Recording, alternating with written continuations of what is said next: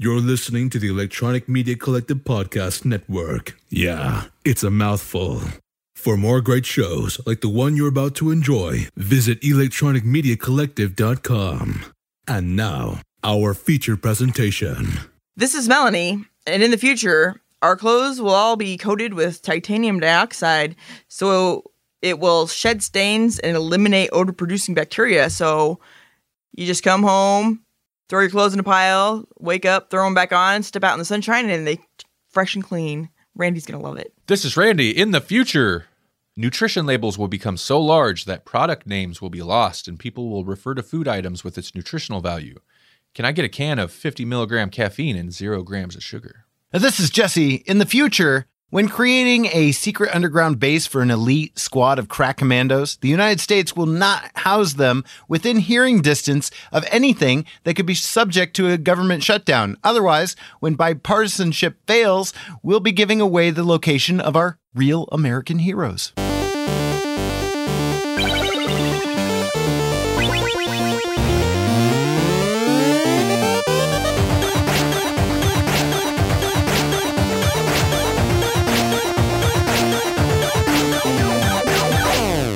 Welcome to the Grawlix Podcast. Fact. Episode number 86. Episode number 86. right? Fact. Is it? Is it a fact? Wasn't last one 85? Yeah. Then that would make Or this one 86? was Are you sure? No, I don't know. Oh, don't you? it is. Okay. Hey, hey, hey, oh. listener, what happened in episode 85? We talked Who'd we talk to? each other And? and Pete Mitchell. Yeah, we did. yes, we did. I like how you buried the lead on that one. yeah, last episode we talked to Pete Mitchell. This is a, the second time we've had Pete Mitchell on the show, but like the first time in uh, apparently over two years, which is crazy. Like, Yeah, blink of an eye.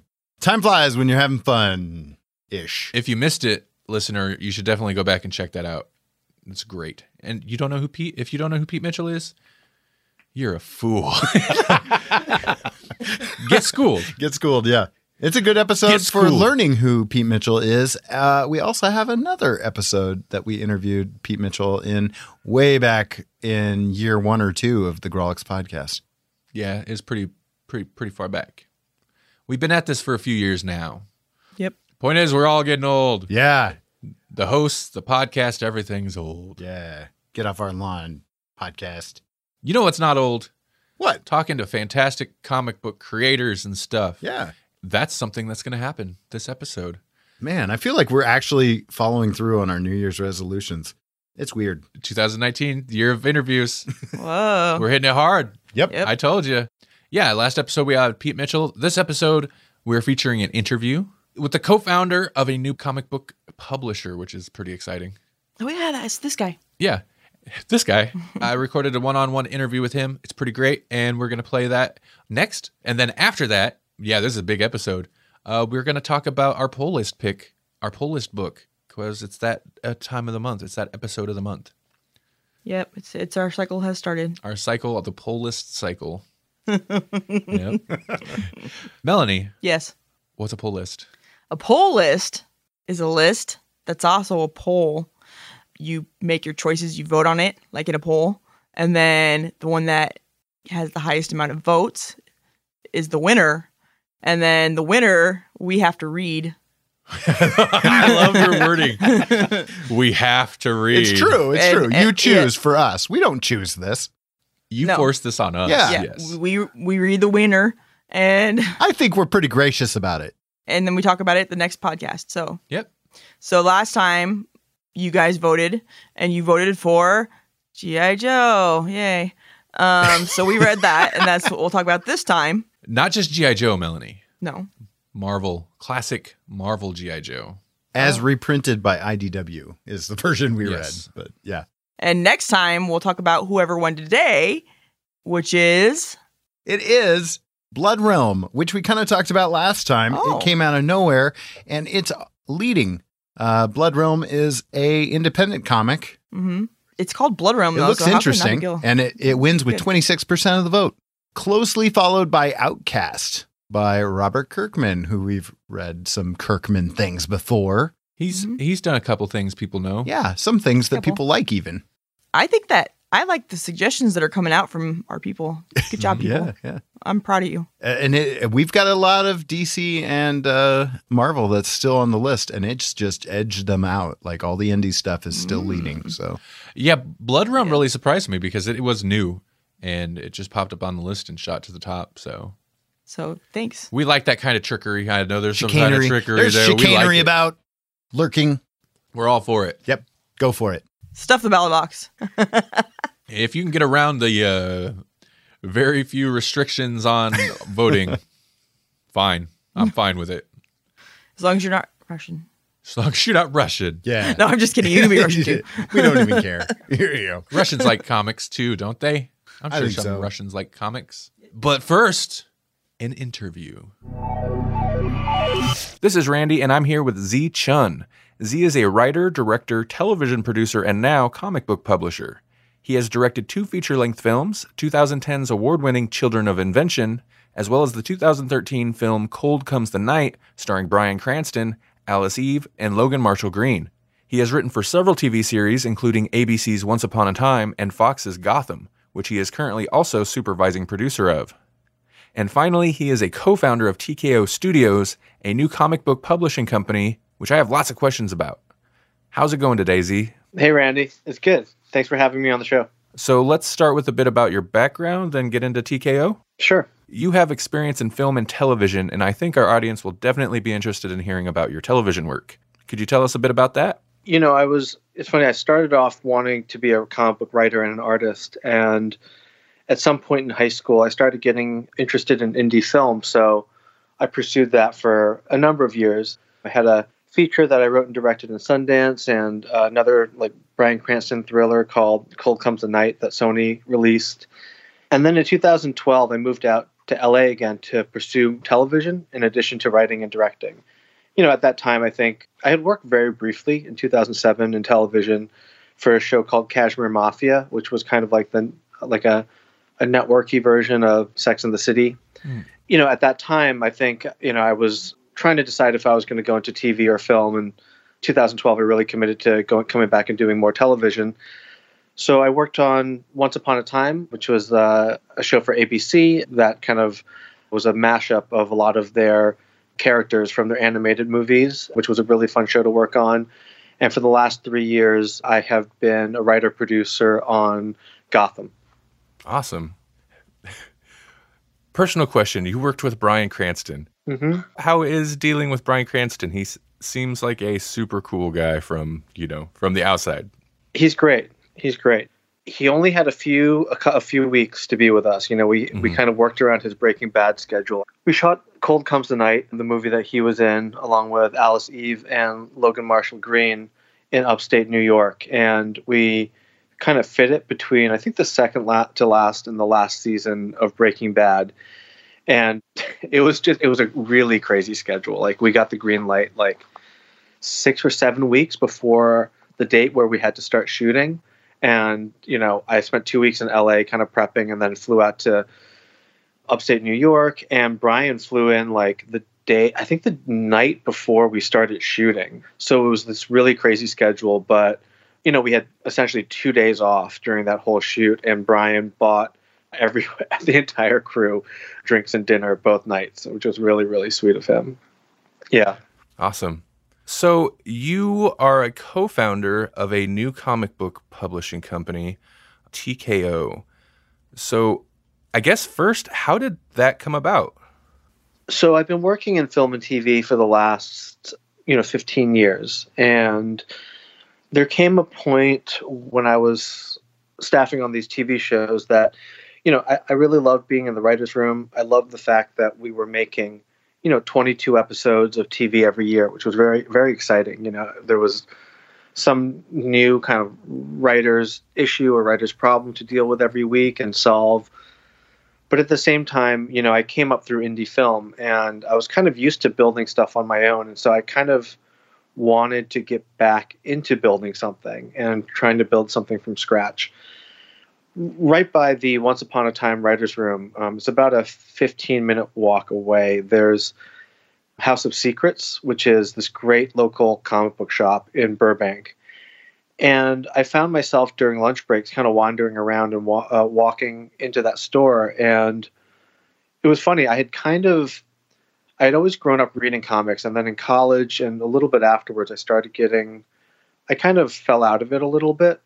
And through Once Upon a Time and going to this comic book store, I was, I started getting back into the community. And there was something about the energy that had changed during the time that I had been away from comics.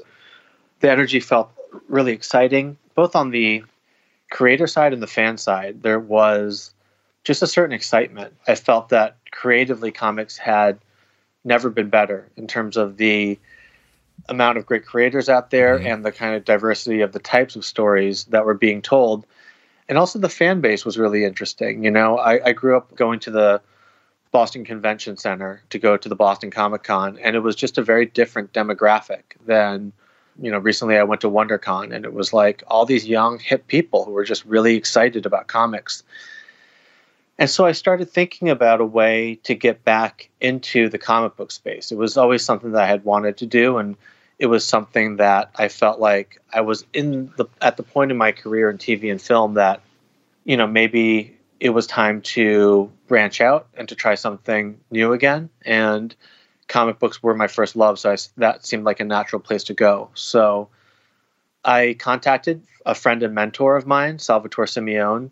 I've known him for you know 25 years, and he comes from the startup world, the software world. He's launched a lot of startups in a variety of different industries, and he has this just incredible, you know, he's like this incredible business mastermind. And you know, I started talking to him about comics and you know, wanting to start a new type of comic book company. And the two of us kind of partnered on that and refined what that comic book company, you know, what we wanted it to be. Mm-hmm. And it really came down to we wanted to create the first modern comic book company and we wanted to do things differently from everybody else. I think from both of our points of view, if we were going to do this, it wasn't worth doing if we were just going to do things the way that everybody else had been doing them. Both of us love comic books and we love the art form, and we wanted to try something new. So that's where a lot of the initial kind of components of our business model came out, just through those first few conversations. You know, we obviously do things differently, like we binge release the books. So, you know, all four of our first miniseries are currently available in shops and off of our website, tkopresents.com. And we also, you know, we know that people like to read their books in multiple formats. So we have, you know, the six issue set in a box set, trade paperback, and digital were all released at the same time. And as a new company, we really stand behind our books, which is why we also provide the first issue to read for free off of our website. And then in addition to that, we are going around Diamond in the direct market and making deals directly with local comic book shops. Oh, interesting. Yeah, that was definitely something I wanted to ask about. Okay. So jumping back for just a second, uh, now you mentioned like you binge release comics. So is that how pretty much everything you plan on releasing will be like that method?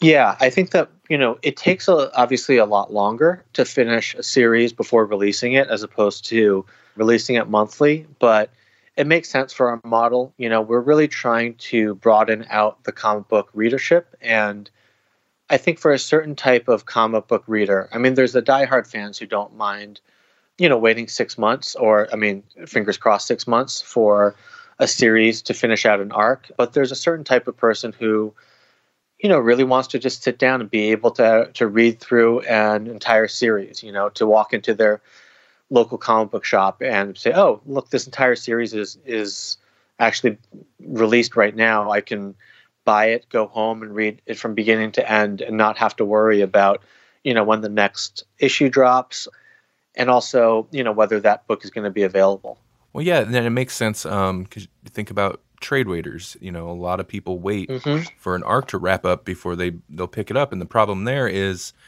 if the s- singles don't sell well enough, you know, the, the series may not continue on. So, yeah, that's interesting. And now going out, going around Diamond, do you anticipate there's going to be like, has, has there been any issues you've you've seen trying to do that? So the reason that we're going around Diamond is, you know, we have a great infrastructure to do fulfillment and shipping and to do deals directly with our stores. We also, you know, we wanted to cut out the middleman and because of that we're able to give, you know, a fantastic deal to comic book stores. You know, we do 50% off cover price for wholesale dealers and we pay for shipping ourselves. So stores have been responding really well to that deal. The other thing that we wanted to do, and this is part of the reason we're going around Diamond, is you know we really want to put vendors in control. We want to put them in control of what they buy, you know, when they order and when they receive their books. So, you know, we launched about six weeks ago now, and some vendors have put in their second or third order just knowing that they can get books in and back on their shelves within a couple of days. So mm. there isn't the feeling that you need to almost over order in order to not run out. Like you can order the number that you think conservatively you can sell in your store. And if you sell out, you can have those books on your shelves again in a couple of days. The turnaround is really, really fast. And we just wanted to have a, a, a different type of relationship with comic book stores where you know that they feel that they aren't being pressured to overorder mm-hmm. and that you know if they if they do sell out that they'll be provided for and you know we want we want our model to be a little bit more responsive than the three month window and the two month window and the one month window of ordering mm-hmm. i can't imagine a lot of comic shops have any issue with that because diamond's distribution model is kind of a frustration for not only comic shops but also readers too. You know when we when we started this company one thing that i've kind of gone back to over and over again is you know in every decision that we made we asked ourselves three questions. And the first one was you know what is good for creators? The second one was what is good for fans? And the third one is what's good for comics? And that third one was really the thing that drove our decision to go around diamond and go I mean, it's not even going around Diamond. They don't have, you know, there's no, no there's no way that they could stop us, you know, mm-hmm. going directly to the stores. It's just that's the relationship that we wanted with the stores. We wanted to have, to have control of how we fulfilled orders for them and made sure that we had a certain level of quality control. And you know, it's been the stores have been, I think, really responsive to it. I mean, the other thing that we want to do is um, you know, we're very active on social media and we want to kind of hopefully bolster the relationship between fans and stores themselves. So anytime a store posts a photo of our books in their store, we immediately retweet it or repost it, you know, drive people to those stores, let them know who's stocking us. And we hope that as our social media presence and our presence within comics grows, that stores can benefit from that as well. Now, you have some very interesting creators on board. Uh, you have books by uh, very interesting creators Garth Ennis, Steve Eptingberg, Jeff Jeff Lemire. It looks like you've got something coming up mm-hmm. with him. How did you go about getting getting some of these creators on board? Because yeah, I mean, it's definitely like right from the get go. There, you've kind of got a leg up on some other new publishers because you've got some serious talent attached to some of these books. So, how did you go about getting some of them on board? You know, we were very targeted in who we approached in this first couple waves of books. Honestly, it was all these were all people that Sal and I and Sebastian Girner, who's our editor in chief, and Cara McKenney, who is kind of our director of like talent relations and creator outreach. These were all people that we were fans of, and you know, we were very targeted about who we reached out to because, you know, I think that we we wanted to put out books that we really believed in and work with creators that we were really excited about. In terms of how we got them on board, you know, it's it's always hard for a newer publisher, uh, mm-hmm. uh, especially one that's untested. You know, you're essentially walking up to someone and saying, "Hey, spend six months to a year and a half of your life working for a company that, you know, trust us, it exists, but there's nothing to show you right now. But the fact is that I have not met anybody who works in comics who does it for the money, you know, because Mhm. there isn't Yeah. that money on the publishing side. Everybody does it because they love comics. Uh, everybody loves the art form. Everybody wants comics to succeed and have a space in culture, you know, where people are talking about it, people are excited about it. And my feeling was that comic book storytelling and the fandom has really evolved over the last 20 years, especially, and that the business side and the distribution model has not evolved to support that fan base and its creators. So, mm-hmm. You know, essentially, we just walked up to people and told them that we were a new comic book company and we wanted to do something new. And to do that, we were going to try everything new. We were going to rebuild the creative engine and the way that books were put together from the ground up. And we were going to rebuild the distribution model from the ground up. And I think that people liked the fact that we were, you know, and when it was a ballsy move, and I think that we we we had the weight behind us to do that. And you know, for most people, they just wanted they wanted to see something, somebody try something different in comics, and we were those people.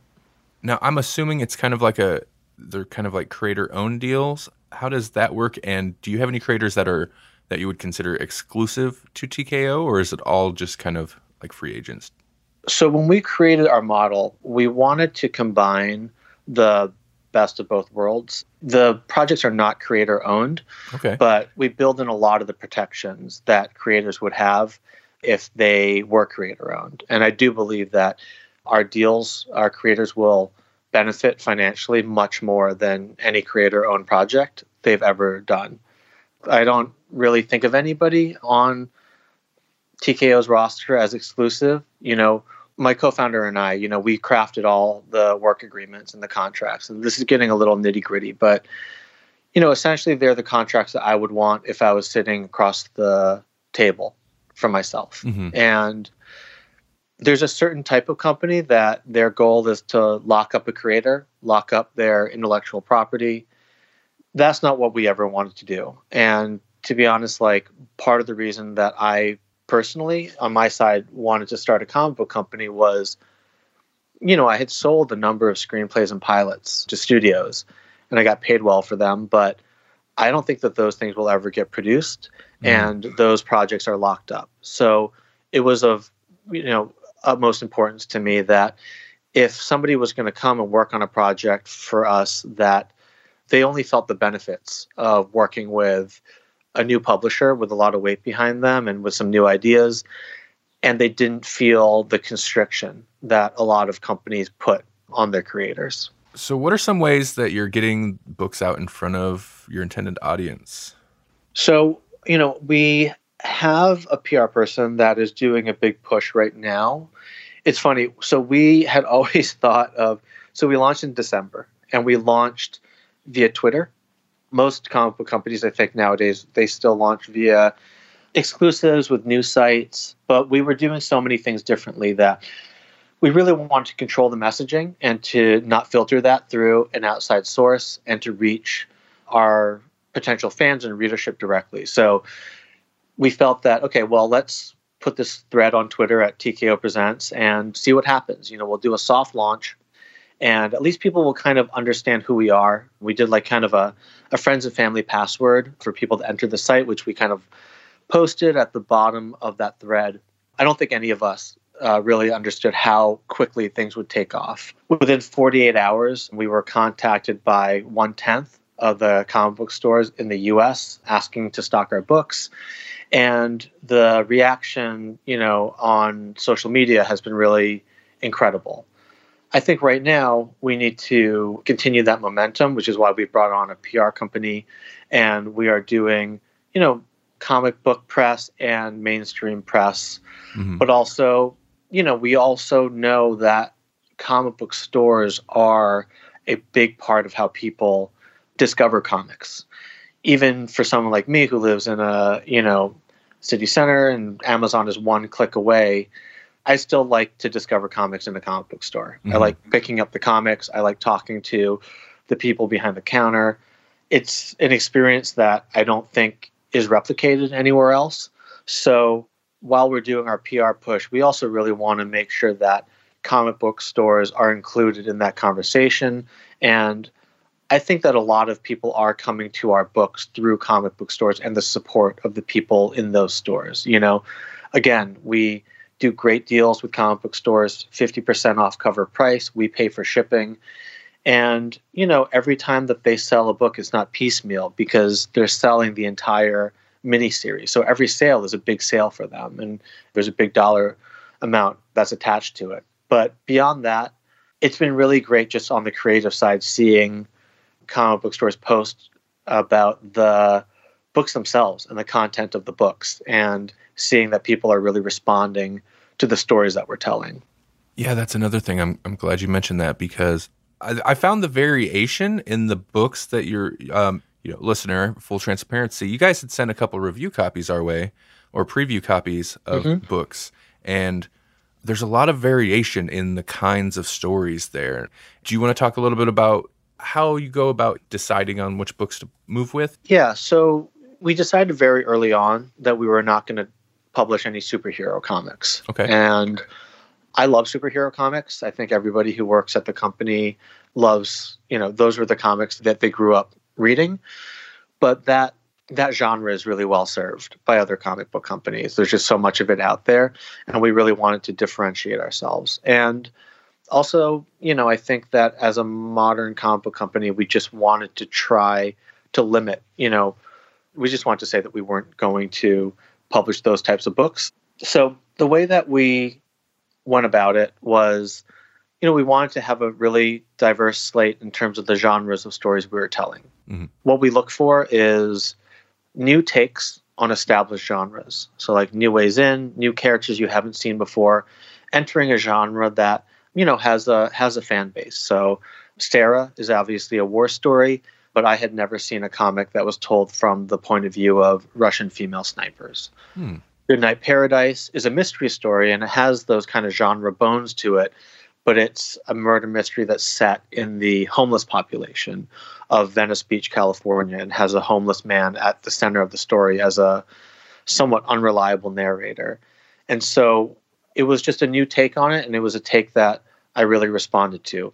Seven Deadly Sins, it's a Western, but you know, those seven main characters who each kind of embody one of the seven deadly sins you know, those were stories that I don't think I had ever seen in like Gunsmoke or Bonanza or Mhm. these shows that I grew up watching. The Fearsome Dr. Fong is um, you know, an Indiana Jones style action adventure, globe-trotting adventure, and it's kind of a subversive take on the Yellow Peril Fu Manchu stories. And what we wanted to do was tell a story where instead of the Yellow Peril Fu Manchu villain just being a villain, what if he was an undercover agent who had to pretend to be this Fu Manchu style bad guy to infiltrate the criminal underworld? Oh, interesting. So, so all of them are stories that have these kind of genre bones to them, but at the same time, we wanted to look at it through the eyes of you know an inventive new character or an inventive twist on the genre itself. And you know, we also wanted to make sure that if somebody walked into a store and saw all four of our books together, that there would be something for everyone. You know, Fearsome mm-hmm. Dr. Fong is like a really fun, globe-trotting, crowd-pleasing adventure. Goodnight Paradise is a really gritty, almost like The Wire-esque examination into gentrification and what happens to people who are left behind by gentrification in the most kind of brutal and beautiful way. So we wanted to have books that were at opposite ends of the spectrum, but you know, I think the one thing that we really wanted to make sure was that there was a certain you know quality to the to the books you know both mm-hmm. you know on the creative side but also you know the look and feel of the paper. All of our books are printed oversized we got one of our favorite graphic designers to do the covers and the box sets we wanted our books to really be eye-catching and hopefully just have you know some people have bought all four of our box sets and some people you know there's just a couple of them that really appeal to them and you know we hope that moving forward it doesn't matter who you are, you can find something you like within our slate. And to touch on what you were saying about the quality, I, now I was just looking at digital copies, but uh, I mean that was one of the first things that really jumped out at me was like the artwork. It's definitely like well produced comics. They look great.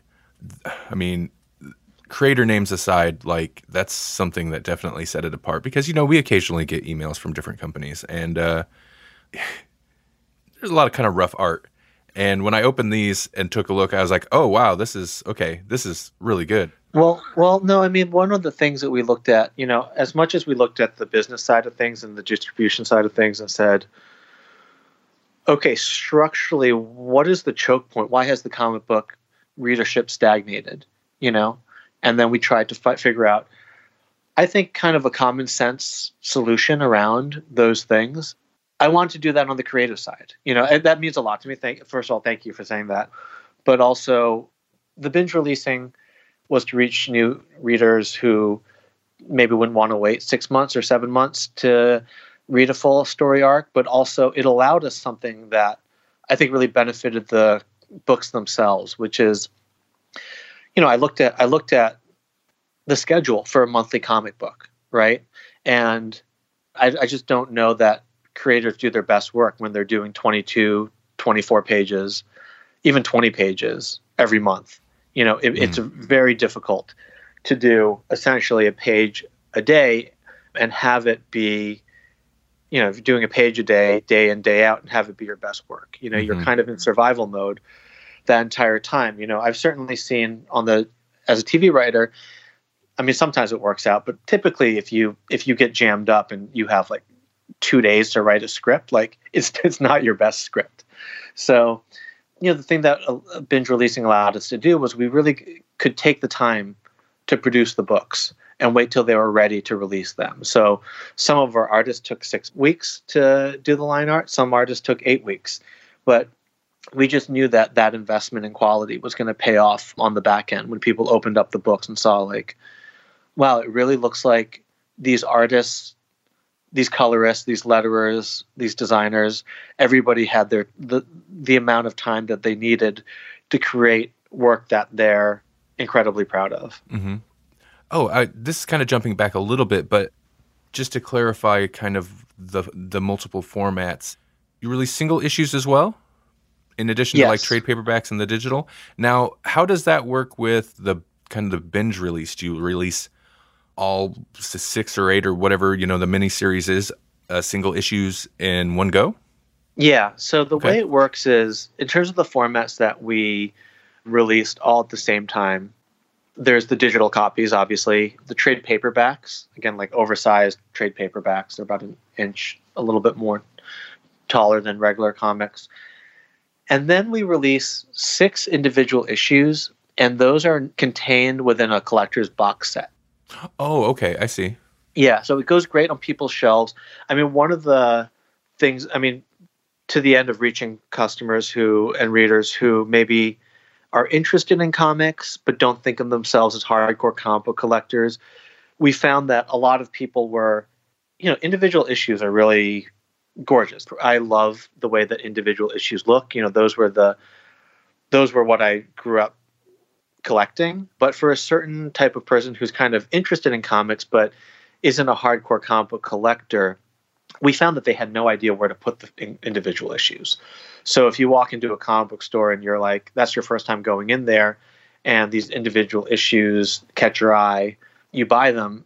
Maybe you put them in bag and board, but you don't know where to put them except on your shelves, and then they get lost. So we wanted to create a, a collector's case for people who are new to comics or people who just have that collector mentality and are hardcore comic book fans. The six issues are shrink wrapped inside of it. You can put it on your shelf. Um, it's got a spine like a book, so it's really easy to you know uh, store them, and it's also easy to keep track of where they are. And you know we we think they look great on the shelves. Okay. Now you create you you wrote two of these, the Seven Deadly Sins and the Fierce uh, Fearsome Doctor Fang. Yeah. Now you'd mentioned like before uh, the director work and uh, TV work that you were interested in comics. Had you written any comics before? No, this was my actually this was my first time writing a comic book, and Sebastian Girner, who was our editor in chief, was really helpful in terms of uh, kind of teaching me the format. And, you know, coming from screenplay writing, I think that there's some stuff that translates and some stuff that doesn't translate at all. Mhm. I mean, the main thing was just, you know, one panel is one action. You know, he was sometimes he'd read one of my scripts and be like, you know, he can't punch that guy in the face, jump through the window, and land on the street in the same panel. Like, oh yeah, that makes sense. um, but yeah, it was my first. It was my first foray into comics on a professional level. You know, when I was a kid, I would you know draw comic books and then photocopy them at my dad's work and then sell them to kids at school. But you know, this was a little bit different. It was fun. I really loved it. You know, I had always been a fan of comics as a as a reader, and after making a couple of these, I have a completely newfound respect for the creators uh, who who make comics day in and day out. You know, it feels like. I mean, every time a comic book goes to the presses, it's a miracle. uh, so many things have to happen. It just made me appreciate comics all the more. So that's been really wonderful. Before we go, so people know where to find, I know you mentioned tkopresents.com. Where should people go other than um, probably their local comic shop to find TKO comics and, and anything else you think they should be checking out? Sure. So you can find our books on our website, tkopresents.com, on Amazon. We're going to be in Comixology in maybe a couple weeks. They just have to approve the files. At your local comic book shop, um, we're already in a lot of stores, but if they're not in your local comic book shop, please have them email sales at tkopresents.com. That's sales at tkopresents.com. On social, we are at TKO Presents across all platforms. So Twitter, Instagram, Facebook, um, you can find us there. We very often will post process shots and kind of exclusive sneak peeks at books that are coming up. So please give us a follow. And yeah, I hope that everyone enjoys the books, you know. And we have a second wave of books coming out in spring, summer 2019. So in a few months. As for release schedule, will it kind of work like that where there'll be the occasional like waves of new series or new books? Yeah, we'll binge release our books in each wave, and we'll do. Right now, the schedule is four books every six months, Okay. and we'll see. You know, we might we might expand, or we might release more books on a on a faster schedule. But you know, we wanted to make sure that we really spent the time to promote the books that we have and make sure creators know that we are behind these books 100%. So that's how much we are taking on right now. Okay, awesome. Well, it definitely seems like you've got some interesting ideas behind TKO and some some awesome talent attached. And I appreciate you taking the time to talk to me today. Thank you so much. This was really great. I appreciate you taking the time as well. And before I kick it back to the full Grawlix crew, I wanted to once again say thank you to Tze Chun, and also thanks for putting up with my my slight uh, Chris Farley nerd out moment of uh, so so you worked with uh, Bryan Cranston. He he seems cool. Like, come on, come on, Randy. Anyway, man, he had a lot of great information. That was a good interview. Now to a, couple of yahoos talking about GI Joe comics. We're back. It's weird. We don't we don't have these kind of that's that's a new the interview segment as part of like a larger show. Yeah. Yeah. I think we might keep doing it. I mm-hmm. want to. I want to Get ready. Listener, did you like it? That's new. Yeah, they like it. It'll we can keep doing it if as long as you guys can rein yourselves in a little bit. In that case, it's never happening again. yeah. Come on. You can do it. I have faith in you all. it's time for some. uh It's time for some GI Joe talk. Yeah. Right. There were there were toys that boys had that were boy Barbies. That's how I thought of them all my life. They were, I especially mean, in the beginning. They yeah. were. Yeah. You're not wrong. Yep. How can we sell this toy to uh, boys? Uh, it's a soldier. Yeah. Yep. Give it muscles and a and a gun. Muscles and a gun. Then what they, what they do? They rebooted it. So is GI Joe like the original reboot? Maybe Because like Yeah, what they did was then they were like, oh, these aren't selling as well anymore because they're like Barbie. So now we're gonna make them smaller. We're gonna make them completely out of plastic. We're gonna give them a different story. We're gonna put pit them up against uh, a fictional terrorist group and Cobra Kai. the Cobra Kai. Yeah. Speaking of the 80s, yeah. And yeah, so then then we have uh GI Joe a real American hero kind of kind of subtitle to the new GI Joe. So this was published by Marvel Comics. Mhm. The original series ran from 1982. So what we read came out the year we were me and Melanie We're born. were born. From 1982 to 1994, uh, obviously based on Hasbro's toy line, and specifically what we read was was this this was all written by Larry Hama, right? Yeah, as Hama. far as I know, yeah. He's credited for that early run. So we read uh issues 1 through 5 of that run. Yeah, we read issues one through five, which were collected. You can get it from IDW, like Jesse said. What was the title? Classic GI Joe, or I believe it was classic GI Joe, or at least that's what it looks Classic like on the on the cover there. Yeah, Volume One, which I think collects. I don't know, collects on like ten issues or something, right? Like, yeah. it's beefy. Uh, I think it was we read another 100 five. issues or 100 pages that we could have read, but It felt like another hundred issues. well, each each issue Man. in those early ones were were a story. So like we essentially read five different story arcs. Yeah, Yeah. before really diving into anything like kind of through line plot lines, they were all five standalone stories that we read. You know, the 80s comics, like you got your bang, you got some bang for your buck. There were pages and words and lots of them. Yep. Lots and lots of Even them. their ads were And- like phone book style, you know, like there was like Yeah. a ton of ads back then. and ton lots of redundancy. Well, yeah. Lots yeah. of Yeah. redundancy. Oh yeah, the first ASAP as soon as possible. Really? You're gonna you're gonna say it right after you say it. Come on, Yeah. they did that several times. I guess we should start how we always start. Melanie. Yeah. Had, you heard of this before? what were your thoughts going in? I'd heard of it vaguely, Okay. and I thought this is gonna suck. Okay. Okay. I mean, I've never read any of the G.I. Joe comics. Obviously, I know G.I. Joe. Yeah. Like it's, you know, I'm prime age. I the cartoon. It was it was marketed to me as a child quite heavily, along with all the 80s toy properties. Mhm. And I was curious going into this. Mhm. I, was- I, I, I- I wouldn't say I was excited. G.I. Joe is not a thing I search out, but I was curious, especially since this is a fairly well regarded series, actually. So, how about how about you, Jesse? I I heard of it. Yeah. That's a true statement. You never read any of the uh, like classic? No, I I, G.I. Joe I had. In fact, uh, at a certain point, I believe uh, they would like package comics. I'm trying to remember if it was Walmart that would do it, where they would have like a package of just mishmash comics, right? Mhm. And uh, you you could get like X Factor in there or whatever, and it was all like Marvel properties. And uh, they'd have some like GI Joe special missions comics thrown in there. So I, I had read some uh, GI Joe comics, and I, I remember liking them and thinking they were pretty well written. So I I had at least dip my toe into the uh, comic universe of GI Joe, but it was also very similar to the cartoon series at the point I was reading.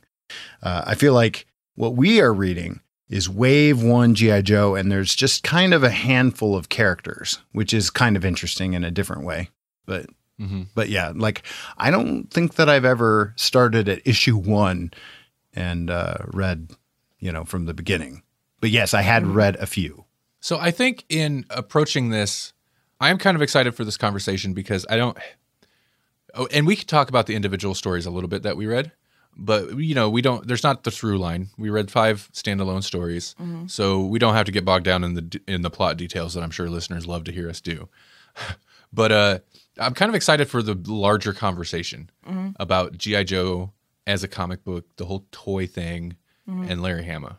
But I'll say this: what we read, issues one through five, has, if you view it as a problem, it just depends on your point of view. It has some of the problems I might have expected.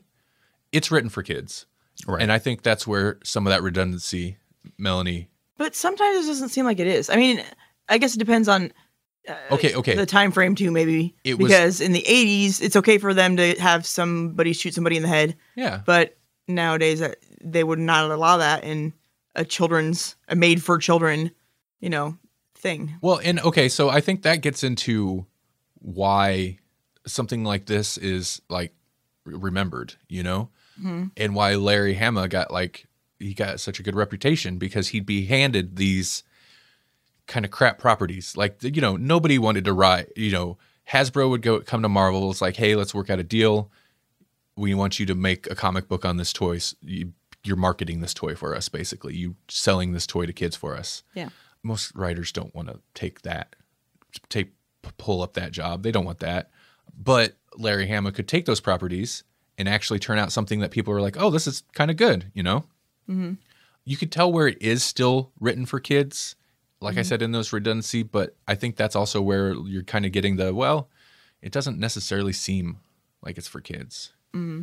And I think that's because there's definitely a lot of, I don't know, he, there's detail put into it. Right. And sometimes you can tell it's like I, I I don't know Larry. I should have done some more research on the guy. I don't know his background. I don't know if he has any kind of back military background. But there's definitely times when it Wikipedia wasn't a thing, but you could tell like he cracked open an encyclopedia or he talked to a military guy or you know the modern equivalent. He you could tell when he was looking up Wikipedia because they'd call out certain pieces of machinery by name, or it's mm-hmm. like the Joes together together in a group. They'd they'd have no reason to like say the full name out loud they work with this machinery. They know what it is. They it's just kind of like name dropping military stuff. Well, I, I guess you don't get lost. You don't have to know all this stuff because partly that's part of the problem because, like Mel was saying, yeah, they're redundant uh, on some things. But at the same time, they cover the bases enough that you don't have to know, you don't have to be a military egghead to uh, understand what they're talking about. And, and to get the feel that they're doing kind of realistic military stuff, even though they're a super like hyperbolic military group. Yeah, and that's where I I feel like for me like the 80s-ness of it and the marketed the written for for to to be sold to kids is obvious because Like the jetpack. A They guy flying don't- around in a jetpack with a flamethrower. Heck yeah. That is not feasible. but it's, and not smart the 80s even, kids uh, all gonna love it. Yeah. Man, that is super dangerous. Wow. Yeah, it is. I just had an epiphany. that sounds super awesome, but it's like there is no way you could pay me enough money to do that. right? but it sounds super It awesome. sounds awesome. Exactly. Like that's super hardcore. Reading the first issue, I was kind of like, okay, well this is about what I expected. Yeah. It's not terrible. There's a lot of action. Mm-hmm. Uh, a little less so in the later issues, but there's a lot of action. I was like, whoa, I didn't expect this to be so like action packed. But I was, you know, not really on board. The next couple of stories, I was kind of on board. I'm like, okay, I, I'm getting it. I, I I see what people latch onto, because occasionally there's just some cool stuff. Like there's right. you could i was telling melanie we were talking about it a little bit yesterday and i was like you could tell the characters that i mean there's definitely characters they they were probably like focus on this guy i think larry hama liked snake eyes Oh, for mm-hmm. sure. yeah. snake eyes is awesome he writes him like there's there's there's some horrible clunkiness around the fact that he doesn't talk but like he makes snake eyes just the baddest mofo Oh, for Like, sure. he's Oh, he's he's got a second hidden clip. you know? I, I wonder, I wonder, like, was he ever supposed to be as cool as he winds up being? Like, That's Was the he thing. just like a I think Larry character? Hama was just like I think he was like he had enough mystery and he gave I think he captured Larry Hama's imagination enough where he's like, yeah, this guy, I could do something cool with this guy. Right. Whereas opposed to like you got strong guy and guy with bubble gum. Breaker. And, Yeah. yeah. I've been busting And- Breaker's chops on our uh, Instagram. yeah, yeah. Because I'm just like, why? Why is his gimmick bubblegum? I don't understand. blonde guy. Blonde And then you yeah. got snake eyes, who you can never see his face. Why? I don't know. Well, you can. He Some- doesn't talk. Some people can, but then they're like, "Oh God, that face." He's always yeah. What- Oh, I had no face? idea. Yeah. Yeah, no, these he's Snake Eyes is cool and he makes them cool. And I'm okay. I'm gonna have to. I'll, I'll find it because there's one line that got a like audible reaction from me where I was like, "Yeah, that's what I'm talking about." you- Mhm. Okay, I'll have I'll, I'll dig it up. But at a certain point, yeah, I was kind of on board. hmm It's still cheesy, and there's still points where it reminds me. It's like, oh yeah, this is written for. This isn't written for me. This is written for me in 1980 in the 1980s. Right. You Yeah. know? And not even really me because I was never really into the GI Joe military guys, but Kids of the '80s. it was for kids of the. And I was a kid of the '80s, but you know, I was more like Transformers, like even then, I like the sci-fi stuff. I don't even care about the military stuff. Yeah, I like the weird gimmicky stuff, you know, like uh, of GI Joe. The reason that I would key into it was the weird sci-fi gimmicky stuff, you know, like you have a guy that's like that's his whole thing is he he talks in rhymes all the time. Huh? Yeah. Yep. And then uh, you know, like yeah, that whole jetpack thing, like this is super super soldier kind of stuff. And the robot, the giant robot. Yeah, that oh yeah. That was Issue. fun. yeah. Dumb, but That's fun. like classic. y- That was dumb. That was one of the ones where it reminds me, like, oh yeah, this is like Saturday morning cartoon stuff. oh yeah. but it reminded me of now these didn't come out when I was a kid these are older but I'd go to the library when I was younger and look up like the books that were like the history of Batman and collections of old Batman comics and stuff Right. and I love the old Batman stuff where they do like the diagram or the side the the cutout or the side view of the Bat cave with all the different levels It's like, Oh Yeah. yeah. here's the, the his bat tanks and all his equipment and on this level and this Yeah. and the robot the robot one they didn't really dive into it that deep but they had the different levels of like Yeah. the joe command or the gi joe what do they call it Uh, the, was it the What- hub? The Command command center? yeah yeah and they had the cut side side view and i was like th- that appealed to me there i was like oh yeah i'd love that as a kid Well, didn't uh, so then you like the cards that came on the back of a GI Joe where you had like uh, their specialty and their secondary skill or whatever.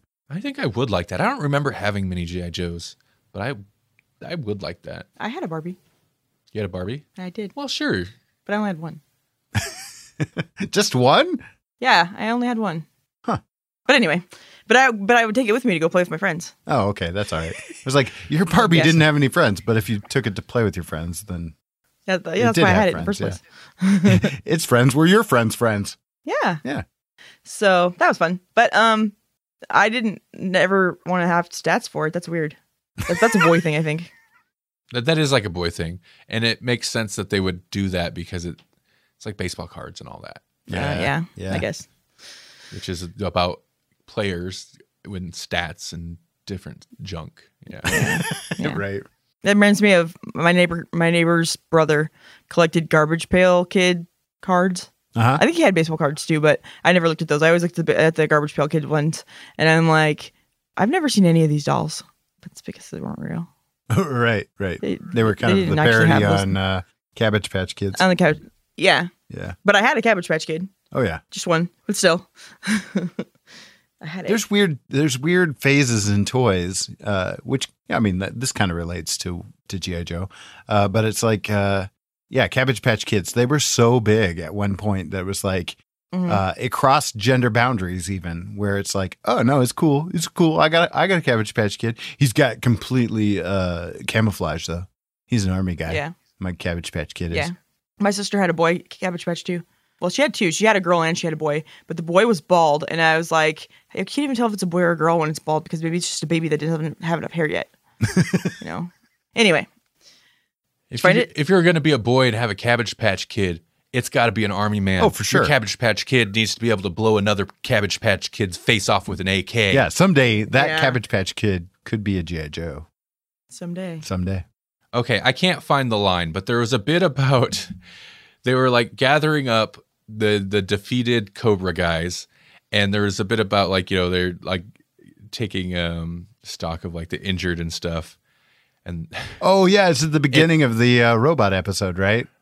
is it okay? I was think trying so. to find it in there, and I couldn't find episode. it. The l- See, I, I know GI Joe is a cartoon, so I mean, like that's that's So- where so most of my episode background is. So I was like, these are episodes. Yeah, they are. Except these are actually really maybe better than the episodes were.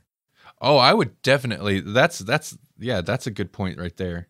The one that seemed the realist to me, that the one that and the one that I was like, I don't know that they should have this in a kid's book was the um what do you call it? The paramilitary group. Yes, Yeah. that one. But that might have more to do with the current social climate too than A little bit, and some of the stuff that happened since, like in between then and now, is you know like the whole Waco thing and and the current. Yeah, you're right. The current political climate, militias. Like no, it hits on a militia. Almost in a realistic way, but also super over the top, where they've got like stealth bombers and and nukes and stuff in Montana.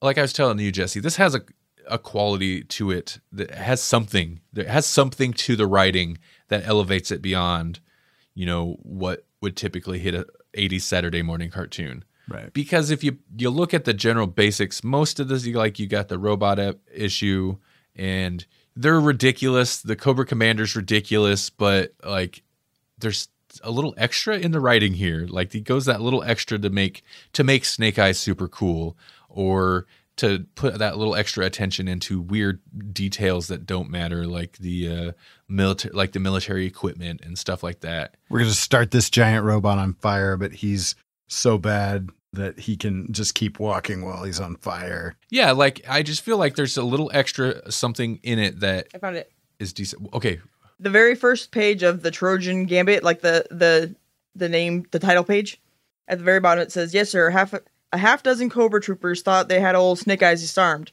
Shoot, General. He shouldn't be allowed to carry that thing in his boot. It's got to be against the Geneva Convention." that's it. Ah. That's it. Oh, yeah, it It's is so literally great. the first page. Yeah. Okay. it's so great. Just like that's that's part of what made it so great is you know You don't even know what it is, but you're like, oh, snap. Yeah, What did he have? and the guy doesn't even have to ask. He's like, oh, he should be allowed to carry that thing. You know? yeah. Violating the Geneva Convention. he should be up even, for that's war what- crimes just for having Yeah, it. he- exactly. Like it's so good. I, that that it's that kind of thing that I appreciated here. Yeah. That said, there is a lot of like clunkiness, uh, even around Snake Eyes. It does not handle the well the fact that he doesn't talk very well. There's one panel in the in the in the wind in the snow one with the Eskimo. Oh, Yeah. yeah. With there's one panel where it's Snake Eyes is like doing something, and the the balloon from one of the other Joes is, "Hey, look, what's Snake Eyes doing?" We get it. Mm-hmm. and then the next panel is him like somebody saying, "Oh, he's grabbing this and this and this," while it's showing us, and it's like, you don't have to do that, man. but but there was there was the good one in one of them. I don't remember which one, where she's like, "What do you think, Snake Eyes?" And then it, there's a word bubble coming up from him with parentheses and nothing in between. Uh-huh. And then and then they were like, "Oh, okay," and like, like he had actually true. said anything. That was fun. It's like they couldn't decide if he was mute or not. I had beef with one other part. How are you gonna find out that there's a parade and then ten minutes later you have a freaking float and a baton twirling band of uh you know assassins ready to go in uniform? And how are you just happen to have your secret Cobra command underneath the benches? Yeah, where, how could they not Yeah, hear them? yeah. It is- they had some TARDIS technology there, I think, because like what Yeah, that that Yeah. little It was- command unit thing where they were at looked way bigger. I found I was not as the I think the tank one was my least favorite. I was not super Yeah. fond of the tank one. Right. I agree. I liked it, but not for the right reasons. I just Yeah. I just dig that stuff. That's stupid. And it was. also, the stories be- before that, they're okay. It's like, okay, Joe's the Joes are awesome. They're the the best team. Was it the paramilitary group where they were like, "Man, we really have to pretend to suck. Yeah. These guys Yeah, are so bad back." that we really have to hold back, and we're still winning." Although they got caught, they like Yeah. trip. The, the, yeah, they'll do some stupid stuff sometimes. And the par- the the the malicious group or the militia group or whatever it was, like Yeah. that was a little weird. The fact that that was in Montana, they had nukes. They were going to blow up, explode a nuke in Montana. I was like, oh, that's that's kind of crazy. Like the tank one is ridiculous. They got dudes at rocket launchers chasing a tank around. Uh, what city was it? Central Park, man. around yeah around new york in rush hour traffic like and this is all going down and so i guess in a way part of it sparked my imagination because i'm reading it and i'm just like what if Oh God. like what if Oh, that was God. the country this was? we would like be I mean, talking you know, about the- that in the news forever. yeah also the whole bit where it's kind of a, a exposition device to get them to be able to describe all the cool stuff in the tank all the high tech Yeah. stuff where what's her name is it o'hara yeah. Yeah, Scarlett. because yeah, Scar, yeah, because she's got red hair, of course. Right. Um, I did like her point about you know like it's just a big useful tool. It's, you know, I don't know why you guys get all so excited about it- this equipment, this large equipment. But at one point, she's just like, "Engines are boring to me," and I'm just like, "Oh God." Yeah, It's no, just like, like- she Yeah. was she was totally dead on, and then they had to give her some some throwaway line that would kind of invalidate her a little bit. Yeah. Engines Yeah. are. Where can I? Pl- where can I? I? It's kind of funny, but where can I plug in a Pac-Man cartridge? Yeah. yeah, like she plays Like- video games, like that's a running thing apparently. It's like you're still a military person. Come on. But engines are boring to me. I mean, But she, I mean, like fine, uh, but the just- funny thing is, the lead-in was like the best tanks are camouflaged and you can't see them coming, and and they do the job, kind of thing. And it's like, yeah, she's Yeah. dead on, and then she follows up with engines are boring to me. Yeah, and it's just that it puts such a tone to it. Engines are boring to me. Like it almost puts that tone to my head. I'm like, oh, they were doing so well. Right. Mhm. And she is, she's the one that trains the Joes too. Like she's a Uh huh. legit, uh, she's she's legit. But yeah, th- there's some regrettable dialogue that she is forced to Yeah. say because she's a There's some she's a skirt. there is some regrettable dialogue occasionally. Mm. Most of it's not great. Some of it is great, like the the Snake Eyes. When it's cool, it's cool. There's some pretty like clunky stuff though. Yeah, there is. Melanie, Yeah. what's your least favorite part of this? My least favorite part? Mm. Because I kind of expected you to hate it, and you didn't. You don't seem like you hated it. I didn't hate it as much as I thought I would. That's good. So there you go. It wasn't as bad. It wasn't as bad as I thought it was going to be. It wasn't great, but not not even close to as bad as I thought it was going to be. So there's that. My least favorite part. I don't know the way that the bad guys can magically get there and Yeah, it did get pretty absurd. and and how did they scan the the freaking robot with like chemical scans and they still couldn't find whatever it was that made that hand start moving it's just ridiculousness that does, doesn't make sense And also, if they can't get a ra- radio signal out, Mhm. they can't get a radio signal into the robot to activate it. they couldn't they didn't It was like on a timer or something like. Oh, was it on a timer? Yeah. Okay.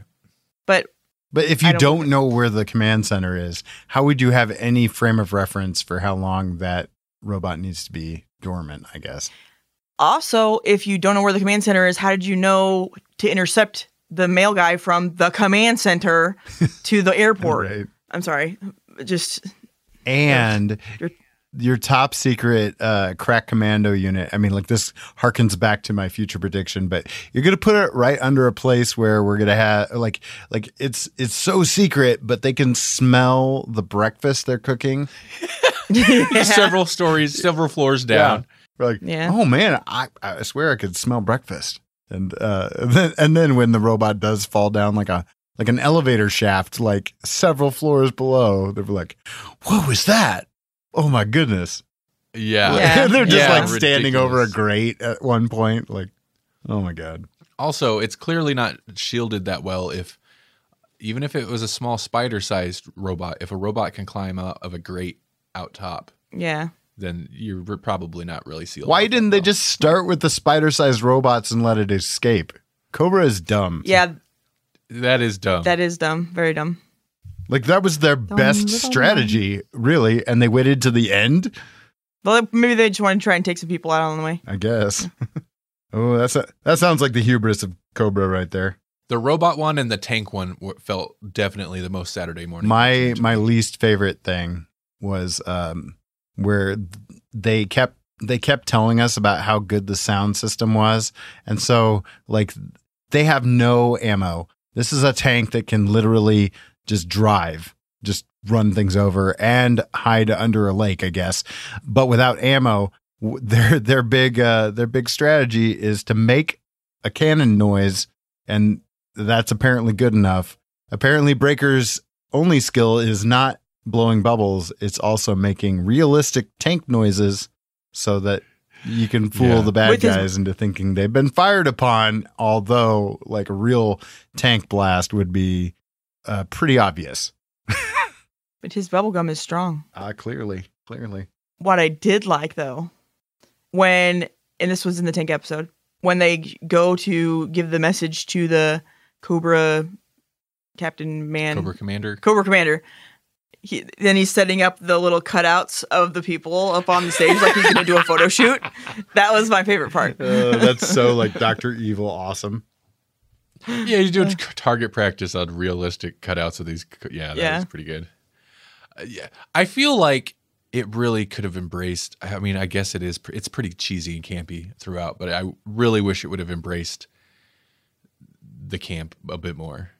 More of the Snake Eye style cool, and less of the like cool because they're military guys. Like, Mhm. just make them all bad. Just make them all awesome. Like, yeah. I don't know. Can't make them all bad. You know what I mean? Bad butts. Yes. Well, even that Eskimo was pretty bad. Oh yeah, he was. He was. He might have been one of my That favorite actually- characters, actually. If we're talking about favorite stuff, like I, I kind of dug how they they uh, made him just like this free agent that totally, totally owned the Joes. you know, like like Yeah, he did. They the Joes didn't prevail until they worked with him. Yeah, even Snake Eyes, we got duped. Oh, he was. No, yeah, that's what I'm saying. More like that because that guy was awesome. They made him super cool, Mm-hmm. and even the part where I was like questioning it because they even say like he never gives away like he never expose compromises the mission, never gives away the secrets.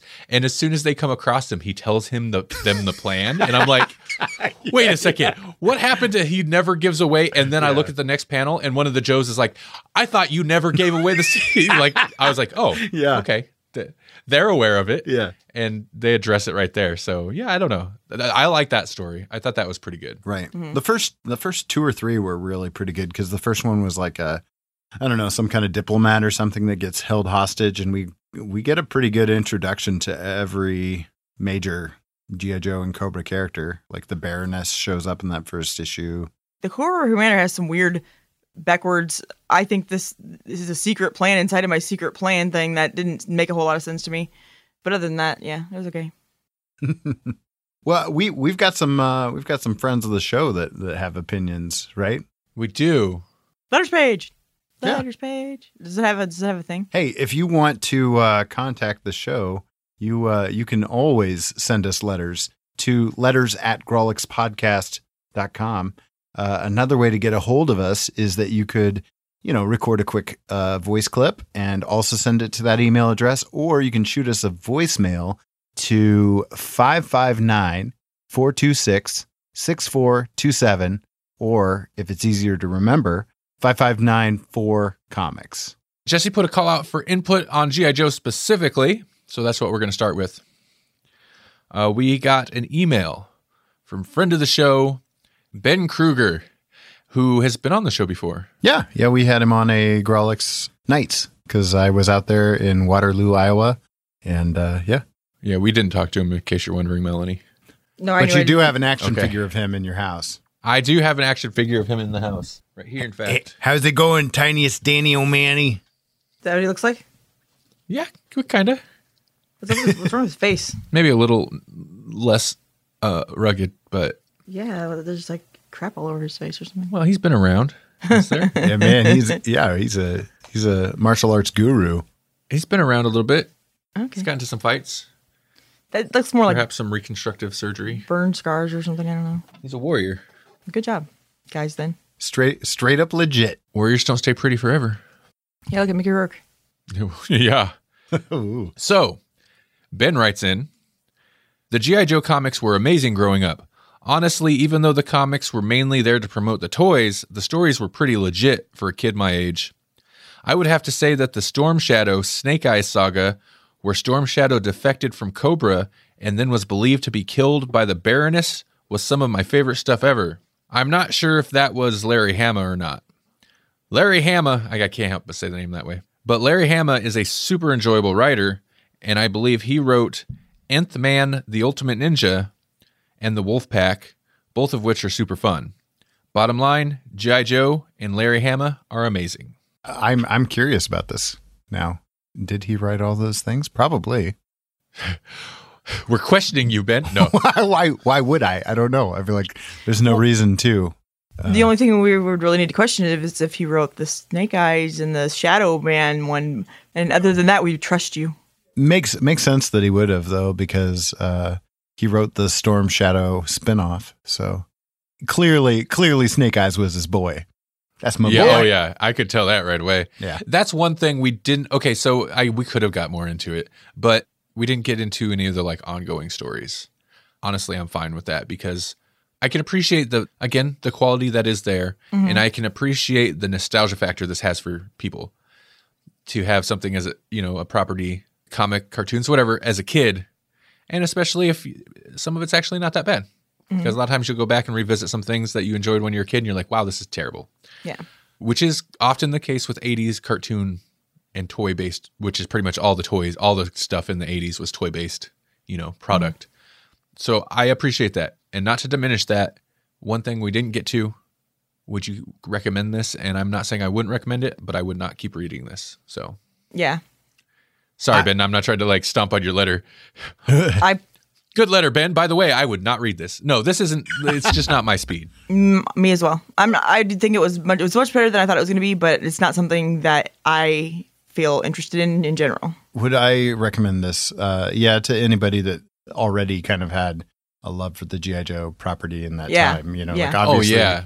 that that's who this is written for. You know, If you grew up with the toys, those ridiculously expensive, huge air carrier toy sets with oh man, the flag 40 aircraft million. carrier. Yeah, little action figures where the rubber band would break inside of them and they'd fall in half, and yeah, Did you did you guys watch? Uh, was it the toys that made us? Have you seen the GI Joe episode? I have not. Uh. uh It's a pretty good episode. So I mean, like I, I would recommend that. I would not recommend any of the GI Joe movies, the the live action ones, anyways. They have I, movies. I would actually recommend the cartoon Fairly movies uh, before I would recommend those. Fairly modern ones, yeah. Yeah, one That's of them crap. even had The Rock and uh, Bruce Willis. Well, that right there should tell you if it's got the rock in it. Yeah, but I mean, Uh, like Mr. Die But he's so, but he's so likable. The Rock is not Bruce Willis. Is he? He's charismatic. He's charis. He's charisma in human form. yeah, right. He just doesn't pick good movies. to I mean, do. like uh, they, Right. they decided to go with Will Smith for the genie on Aladdin. I think uh, they missed the boat. It should have been The Rock. He actually might have been okay at doing a, a genie.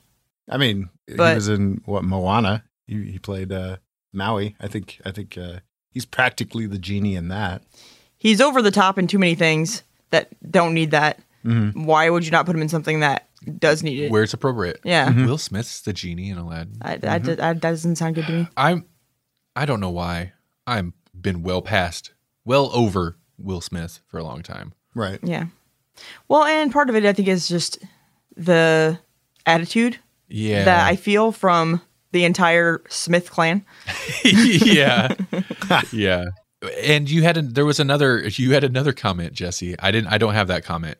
I threw it out there on uh, Facebook as well. And interestingly enough, we kind of bagged on issue five, uh, "Tanks for the Memories," but uh, we had, we had uh, Caitlin commented on my on my post that uh, issue five is one of uh, one of her favorites. Oh well, some people like crap. Well, li- listen. It's super campy. I mean, like that's like the, exactly it. the image that I posted uh, for our call, call out was uh, was that scene with uh, General Flagg facing down Cobra Commander, and he's totally hiding behind Girl Scouts. uh-huh. Yeah, yeah. like this is pretty much the epitome of over the top in this Yeah. issue here. In case you forgot that Cobra Commander's a bad guy, here you go. So Shredder is just like a ripoff of Cobra Commander. Ah, a little with bit, sep- yeah. With except Ish. thigh holes. Only, Shredder's way cooler. yeah, Yeah. Shredder's more like more straight up ninja, whereas Yeah. Cobra Commander is kind of like is is he supposed to be almost Russian because like his uniform implies that, and and man, the And Red Scare always- is strong in this stuff. Yeah, Oh, yeah. that's why what, that one issue I was like, it's they were fighting the Cobra guys again, and, uh, but they weren't. They were fighting the Russians, but they're so intertwined. It seems to me that I thought it was. I don't know. Do you think maybe the Red Scare died down like for too long and that's and suddenly they're like, "You know what? We need to stoke this up." you know what kids these days need more of? McCarthyism. yeah. And that's kind of where the, that's how this all that's how our current situation started. No, It's a it's part of a larger plan, No. Yeah. a, ki- of kind of frivolous, pointless plan, but a mm, plan. no. No. No. It's actually Cobra. It's all It's Cobra. actually- I do appreciate just this like nondescript, generic, non-specific nation terrorist organization stand-in. You know, Wait a minute. it's pretty smart. What if Snake Eyes is Cobra Commander? Snake Eyes, Cobra, come on. And they what both if Snake always Eyes wear a mask. Putin? Maybe. Too much? Too soon? I don't know about too soon. Hmm. Maybe too much. Yeah. That's why his his reaction was like his face. Mm-hmm. It's Putin. All right, so I don't have a lot of in-house news this month. Two kind of reminders. One is that We have Grawlix Let's Plays, gameplay videos. I've been playing Bendy and the Ink Machine. Randy, you've been playing uh, Dread versus Death and uh, Stranger Things. Yeah, somewhat less frequent frequently, but yeah. Right, right. And uh, there may be more to come. In fact, we know we know there's more to come. So be keeping an eye on our YouTube channel for those things. Also, the Grawlix Cinematic Universe season two finale has aired. I'm assuming by this time. Yes. Yeah. has- Oh yeah. It'll be. It's been out for a couple weeks now. By the time this episode goes up, but it's still sitting there waiting for you. You should go listen. It has say, finale. uh, I look I look forward to it so much that my uh, my pitches my pitches are like ready to go. It was a fun episode. It was a fun episode. A bit more truncated from what we did the first season finale, but those will evolve over time. So this one gets to the pitches pretty quick. And then I discovered some very startling uh is it revelations? Is that the right word? Yeah, re- startling, yeah. startling revelations about Jasper, uh, specifically about what movies he's never seen. yes. I don't know why at this point I'm surprised, but I was, and that's a fun conversation. So go check that out. Uh, if you don't know where to look, go to grawlixpodcast.com and we have a whole section of the site devoted to uh, Grawlix Cinematic Universe. We do. But I'm burying the lead.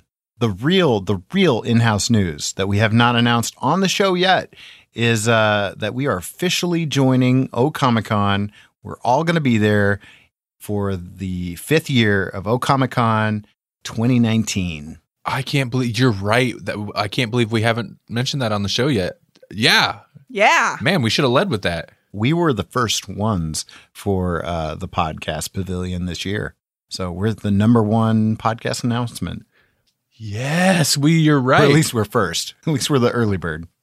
I was on it. I was You on were. it. I was. I was pestering them about it before the tickets were even available. So, super excited. This will be the first time myself, Melanie, Jasper will be there from GCU. Also, uh, this is the first time we've been at a con in an official capacity. Ever. ever. So it's just the first time the podcast will be represented in an official capacity. Although Jesse always, you know, reps the podcast with his table with Exton. Thank you, Jesse. Yeah. I'm super excited. Yeah, we're all going to be there. It's going to be amazing. We're gonna sit there and and look. We're going to sit there and be awkward when you come up to us Oh yeah. in person. Like you, you listen to it on the podcast. You're gonna feel the awkward now. Feel the awkward. it's going to radiate off of our table like some kind of radiation. I'm not sure exactly what kind of setup it is and what kind of God, it's going to be so expensive. What kind of gear I'm going to need, but I do want to have it so that I want to have microphone set up for us, and like I've seen other podcast setups do this, and like at least one ex- auxiliary microphone set up, so that if you want to come up, wander up to the table and talk, chat to us on podcast for a while, we're going to be recording podcast segments all throughout the weekend. I think. I think that'd be fun yeah, me too. it's going to be exciting. Ideally, although I'm probably not going to, I'm probably going to be exhausted at the end of every day. I'd be able to like maybe throw those up quickly somewhere after the fact. Hmm. I know the Wi-Fi is probably not going to be very good there, but and then later turn it into a proper episode. Yeah, you gotta you gotta afford for the uh, con burnout. Unfortunately, I'm I'm I'm I'm thinking about this. We should bring a we should bring a hammock and we can each take naps and like revive ourselves.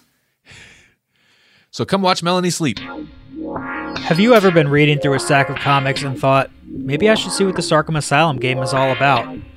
Or been playing Marvel vs. Capcom and felt like you were at a real disadvantage since you didn't know who half the characters were? Well, Play Comics is the show for you. I'm Chris, and each episode we take a look at video games based on comic properties and how well they stick to that source material.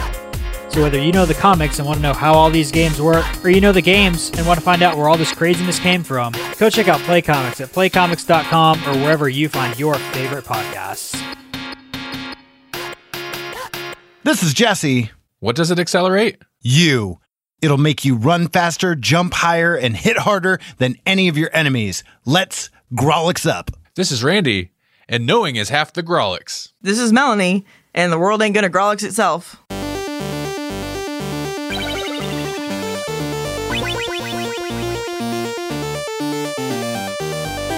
Thank you for listening to the Grawlix Podcast. The Grawlix Podcast is a production of the Electronic Media Collective and Vorpal Arrow Studios.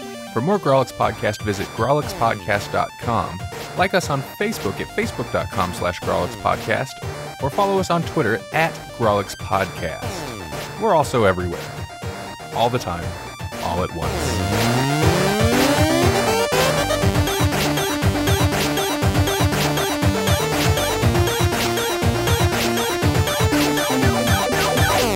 Kind of reminders, two reminders. One one is that we've been doing Mwah? these. Wah, wah, wah, wah. that was fun. One reminder I'm going to blow you a kiss. Mwah. All right. Let me try that again.